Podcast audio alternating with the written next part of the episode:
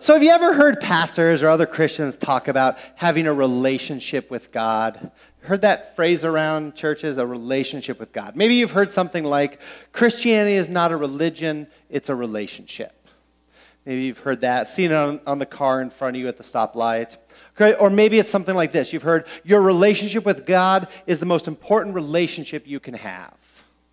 Something like that. See, like, so sayings like this are, they're inspirational and they have some truth in them, um, but they might leave you with a big question What's a relationship with God?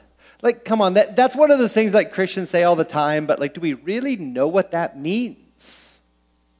If you had to put a definition on it, how would you describe that idea of a relationship with God?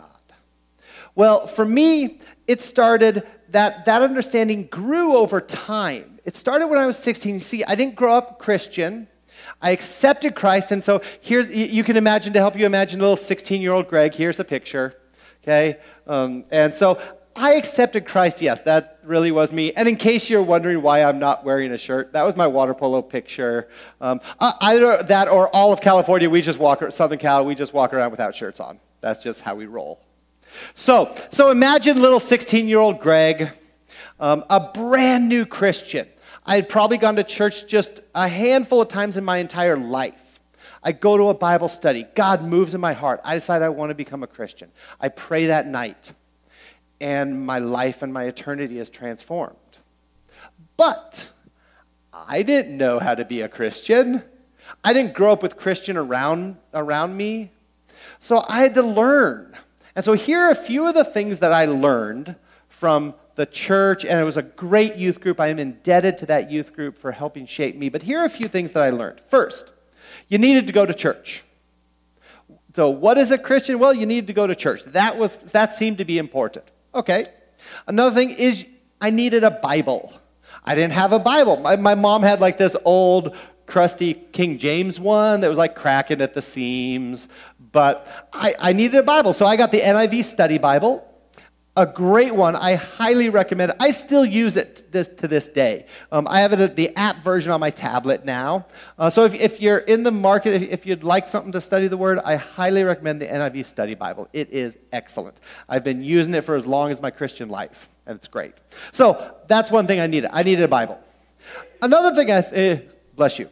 Another thing that I realized was I needed to learn about God.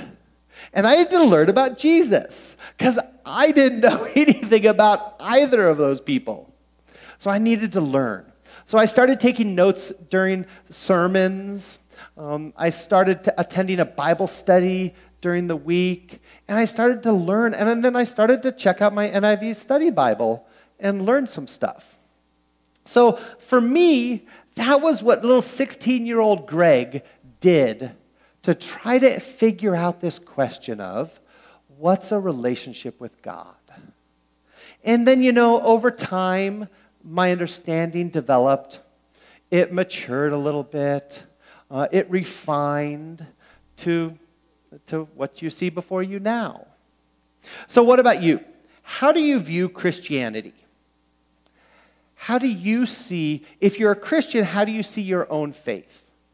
If you're not a Christian and you're here kind of checking this thing out called faith, how, how, do you, how would you describe other Christians that you know?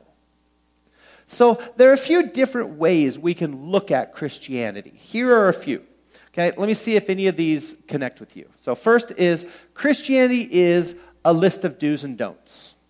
You know, as long as I'm not clubbing, drinking, or smoking, and as long as I am tithing and reading the Bible and being nice to people.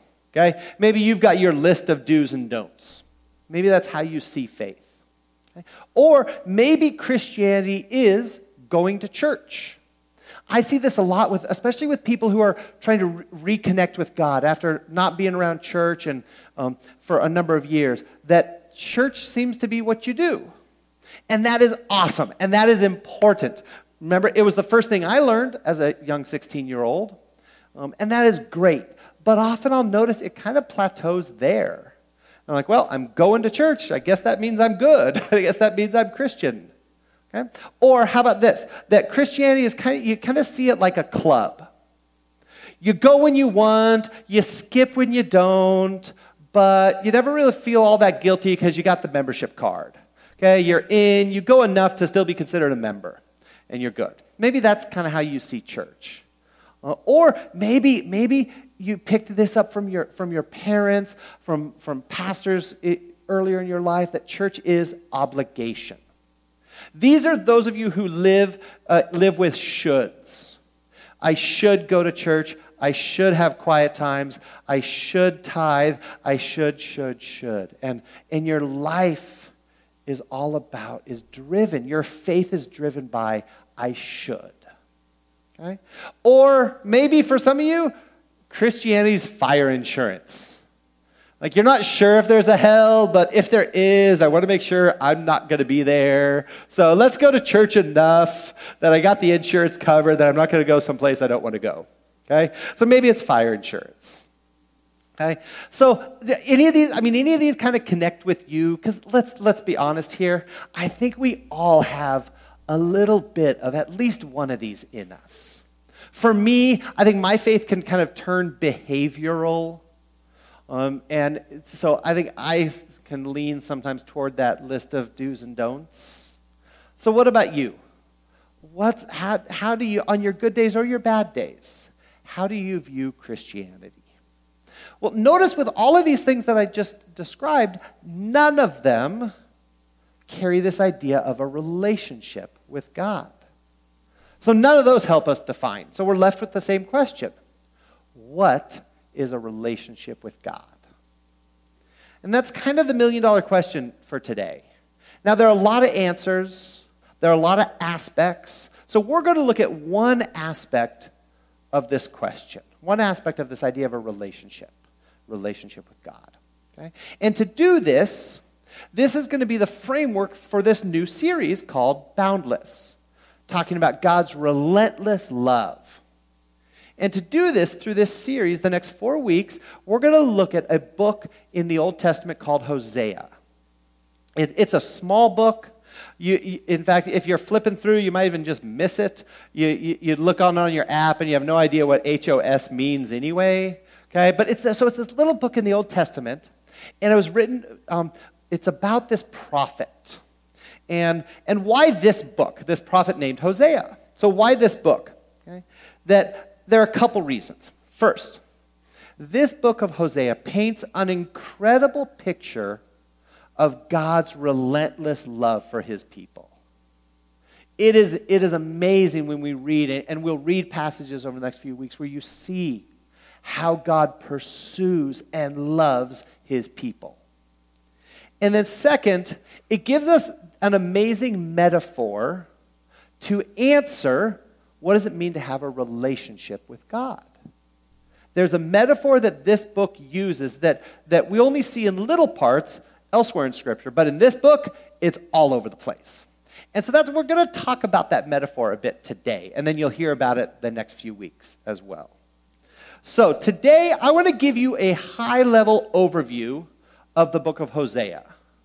We're going to talk about the whole book, and then the next three weeks, we'll take a few selected passages, some of the stories out of this book, uh, to help us understand and capture the, the bigger picture story of it. So today, this is high level, big picture. By the end of today, I want you to be able to have a pretty decent idea of what this whole book was all about. So, I want to give you four key things to understanding the book of Hosea.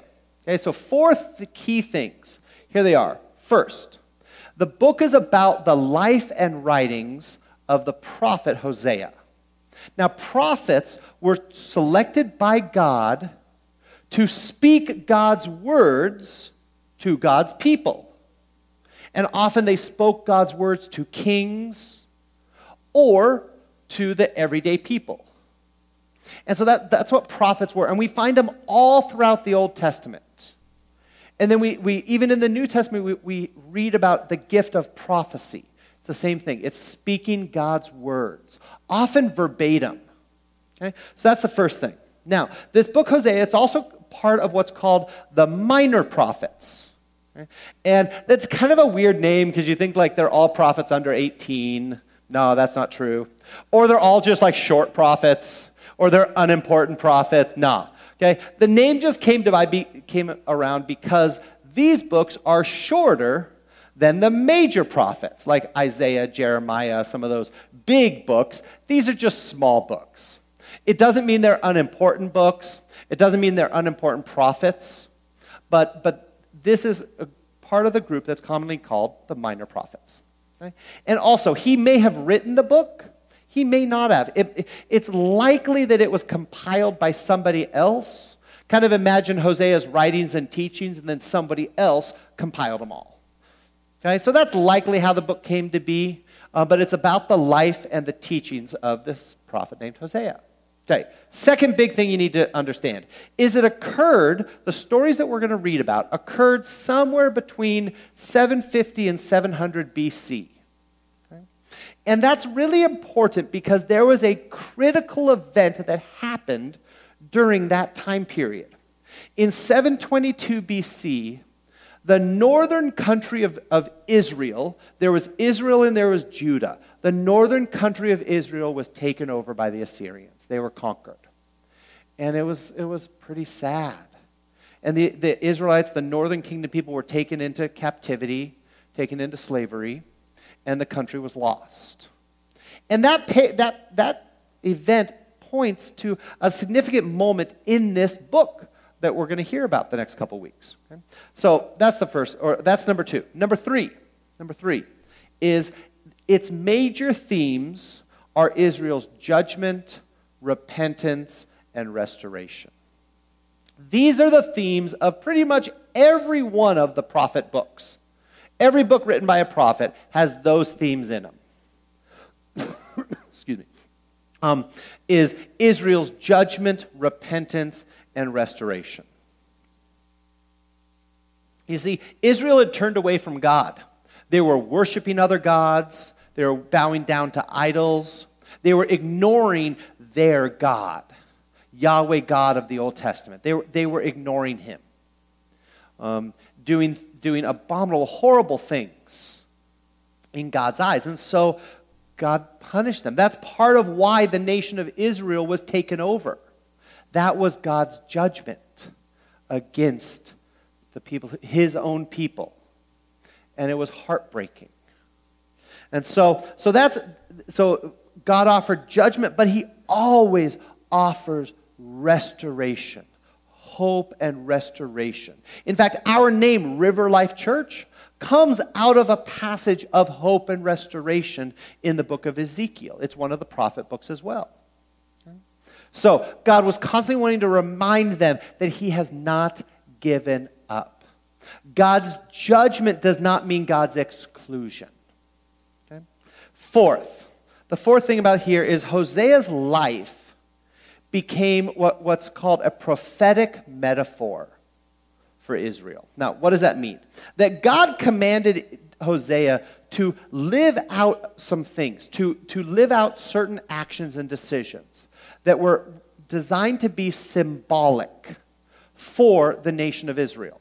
That's what that's it's it's a symbolic metaphor, and it was God speaking. Okay, so so what do I mean by that? Well, here's an example. Okay, here I got an, a, normal towel here. And if I said, God told me this morning as I was washing my face to take my face towel and rip it, because God's heart is ripped in two when you turn away from Him and when you disobey Him.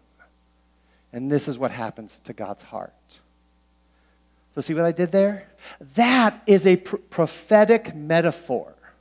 It's a real life thing that God used to communicate an idea.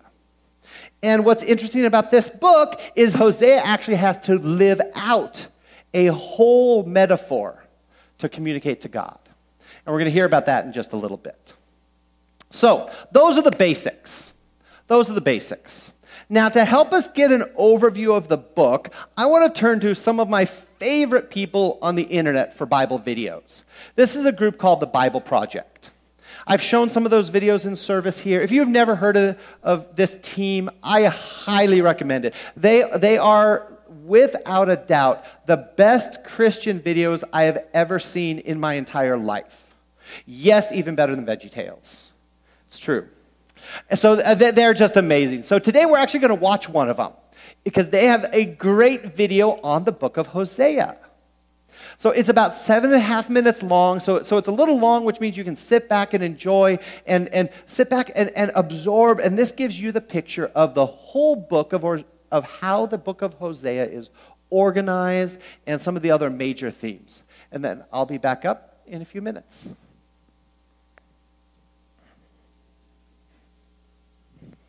The book of the prophet Hosea. Hosea lived in the northern kingdom of Israel, which he sometimes calls Ephraim or Jacob, about 200 years after they had broken off from southern Judah. Remember the story from 1 Kings. Hosea was called to speak on God's behalf during the reign of one of Israel's worst kings, Jeroboam II. The nation was descending into chaos, and in the year 722, the big bad Assyrian Empire swooped in and decimated Israel. Again, see the story in 2 Kings. And Hosea had seen all of this coming. The book is a collection of some 25 years of his preaching and writing. It's almost all poetry. And this whole collection has been designed to have three main sections. Let's just dive in and you'll see how it works.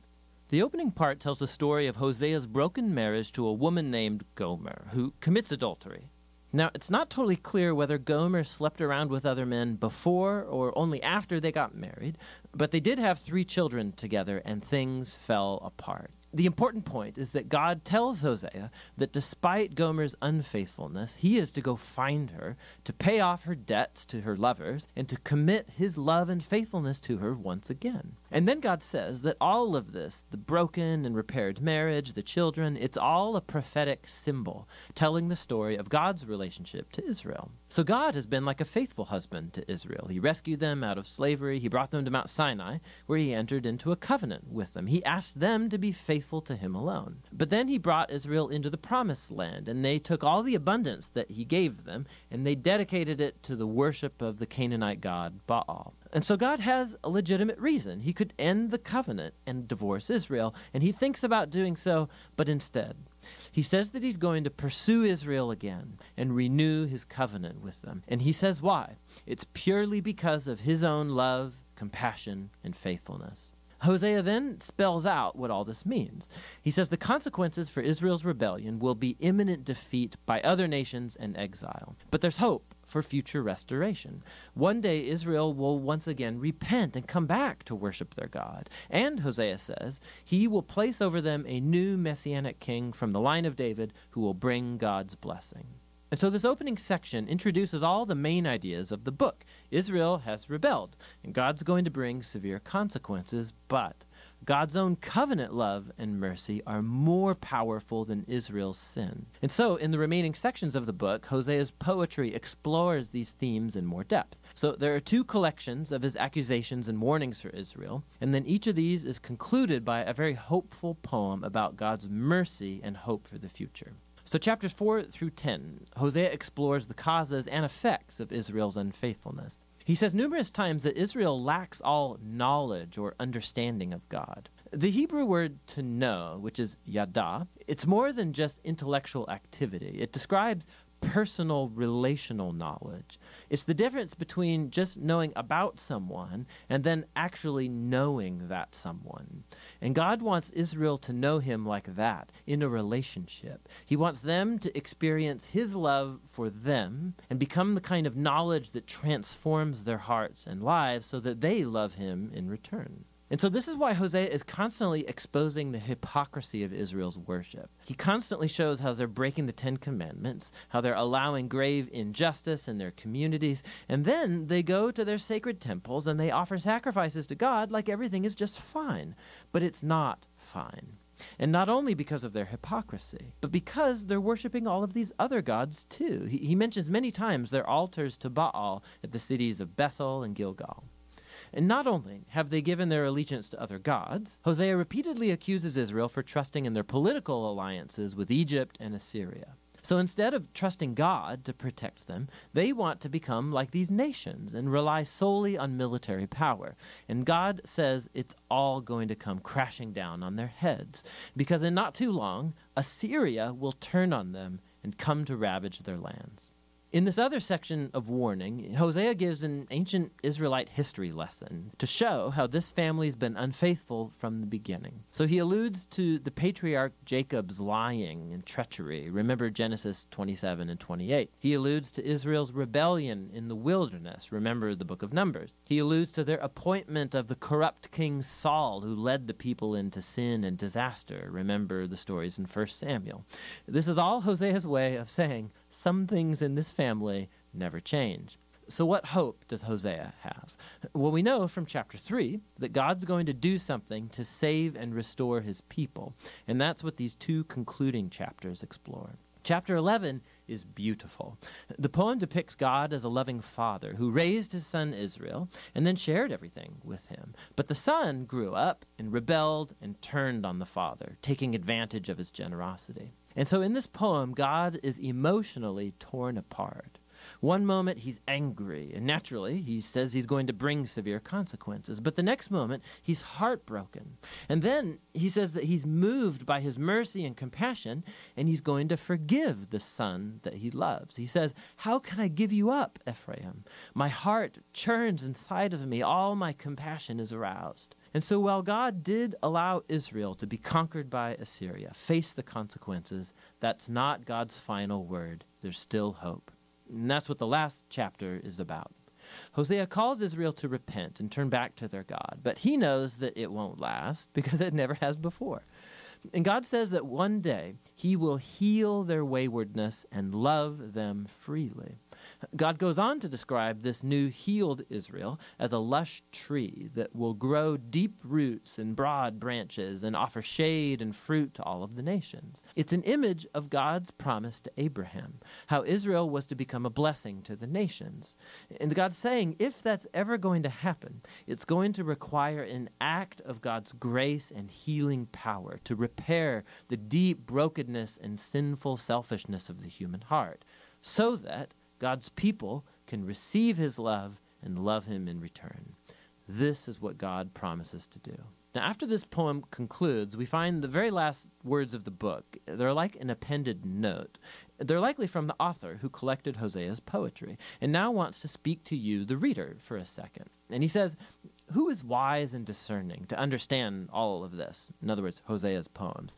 The ways of the Lord are right, the righteous walk in them but the rebellious stumble in them. So the author wants you to know that Hosea's ancient poetry to northern Israel is not locked in the past. It reveals deep truths about God's character and purposes and human nature. And while God should and does bring his justice on human evil, his ultimate purpose, his heart, is to heal and to save his people. And that's what the book of Hosea is all about.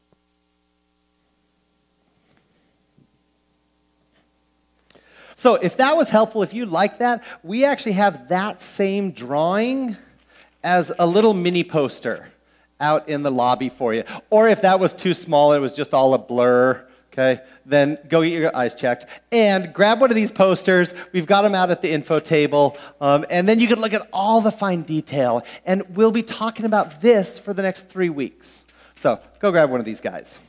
So you, you have an idea, you have this, because this, this idea of, of the book of Hosea and one of the major metaphors that helps us answer, remember our original question what's a relationship with God?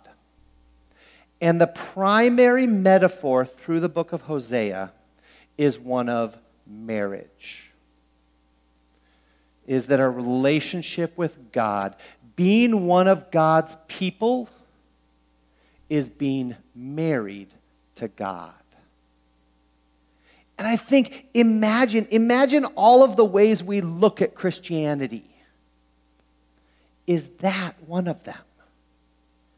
Is that one of them? Because you see, the picture this paints, and we're going to talk about more next week and the following week, is, is God's command to have Hosea marry Gomer. And then Gomer's unfaithfulness, that she turned away from Hosea and Hosea pursued her and was commanded by God to take her back. Isn't, it, isn't that kind of the story of us? We turn away, we rebel, we disobey. We go our own way from God, and He pursues us, and He buys us back. Because this isn't just something you do on Sundays, that being a Christian is marriage to God. So when you hear that phrase, relationship with God, that's the way to think about it. As being married to God. And what does all that entail? So, is, do you have that in your mind? For those who are Christian out there, is that how you think about your faith? And for those who aren't, and you're exploring this idea of Christianity, is that what you see with the people around you? Okay. Or is it more that, that we see Christianity as a list of do's and don'ts? It's a club, it's an obligation, it's simply going to church. All of those things we talked about earlier. And if so, if that's, if that's how you kind of get stuck into thinking about faith, you're missing something amazing.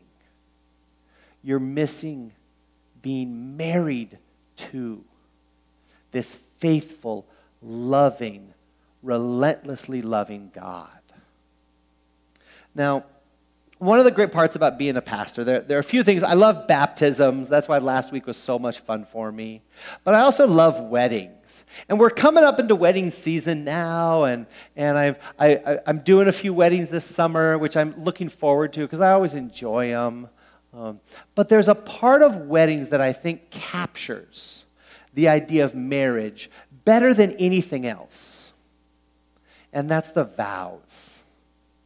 I love to, I love to watch wedding vows. And I know, like, the majority of folks will write their own vows, which I think can, can sometimes be amazing, sometimes a little so so, a, a, little, a little light, I think, for vows. But I am a fan of the traditional vows. And I often encourage couples to incorporate some of these ideas of the traditional set of vows into their own vows. The thing I, that I, I tell couples is, is instead of kind of making a good joke like, like I promise to bring you hot Cheetos when you're watching the football game, something like that, it, it always gets a good laugh. But it's a terrible vow.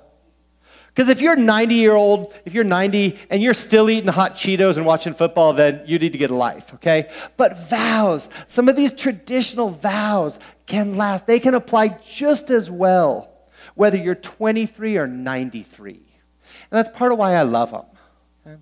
And so I wanted to share with you the, a traditional set of vows, and you've probably heard variations of this at a wedding, because this paints a great picture of what marriage is. I promise to love, honor, and cherish, for better or for worse, for richer or for poorer, in sickness and in health, forsaking all others, until death do us part. Now, that's, that's awesome. Those are amazing wedding vows. But have you ever thought of those for your faith? Have you ever thought of this marriage to God and that these would be Christian, being a Christian vows? So, to help you picture this, to help you picture what being married to God means, I've reworked those traditional vows a little bit. Do you promise to love, honor, and cherish God alone? For better or for worse, you'll follow him. For richer or poorer, you'll trust him. In sickness and in health, you'll praise him. Forsaking all others who try to steal my heart away until death unites you with him in heaven. Think about that. If that's what it meant to be a Christian. And that's the metaphor that the book of Hosea talks about. We are married to God and we make vows to God. And it's, it's, it's a little heartbreaking when I see it on the outside, and, and maybe you're even feeling it. That there are times that for you who are Christian out there, there are times where you're not really living up to these vows.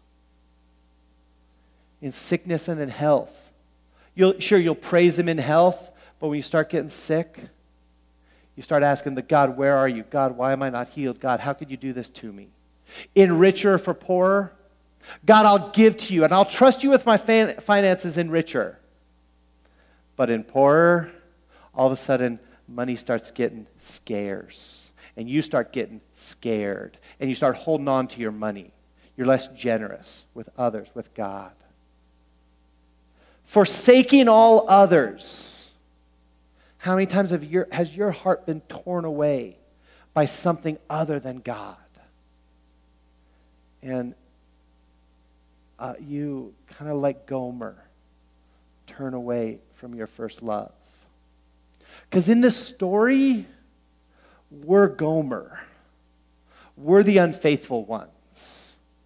God is Hosea. God is faithful. God is relentless. God is pursuing. God is the one with boundless love. So, as we answer that question, as you answer that question, what is a relationship with God? Think marriage. Think vows. Think faithfulness. Think commitment. Think joy and happiness and tears and promise and exclusion. Commitment to one and one alone. Because that's what marriage is. And that's the gift that the book of Hosea gives us. Is this picture of our life with God as being married in all of its joy and all of its heartache. So, over the next few weeks, come on back. If you want to learn more about the relentless love of God, come on back next week. Come on back the week after and hear more about the story of Hosea and Gomer and how, how it's a picture for us of being married to God. Join me in prayer.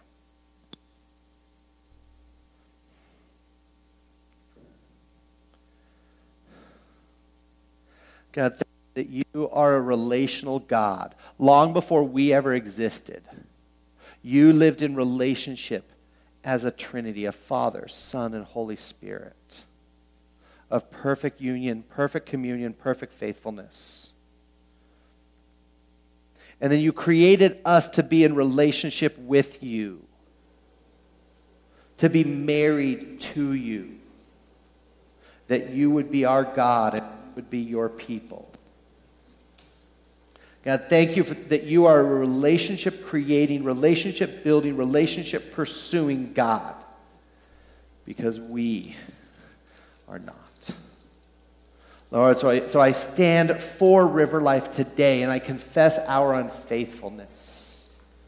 I confess my unfaithfulness to you. God, and I thank you that you pursue us, that you pursue me, and you don't let us sit in our sin and our, aban- uh, our disobedience. You don't abandon us. So thank you for your love, God. Thank you. And I pray this in the name of Jesus Christ, our Savior. Amen.